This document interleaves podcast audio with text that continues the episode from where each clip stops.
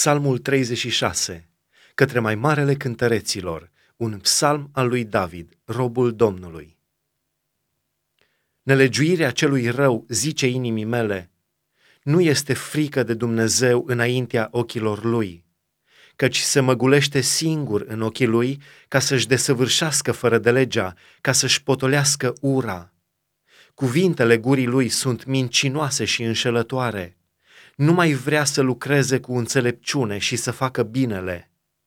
În așternutul lui se gândește la răutate.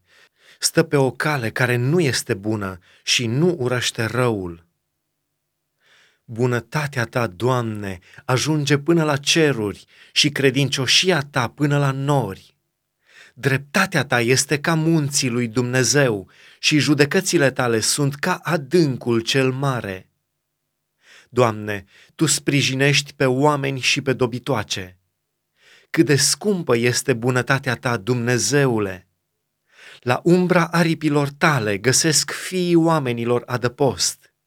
Se satură de belșugul casei tale și adăpi din șivoiul desfătărilor tale căci la tine este izvorul vieții, prin lumina ta vedem lumina. Întindeți și mai departe bunătatea peste cei ce te cunosc și dreptatea peste cei cu inima neprihănită. Să nu mă ajungă piciorul celui mândru și să nu mă pună pe fugă mâna celor răi. Cei ce fac fără de legea au și început să cadă, sunt răsturnați și nu pot să se mai scoale.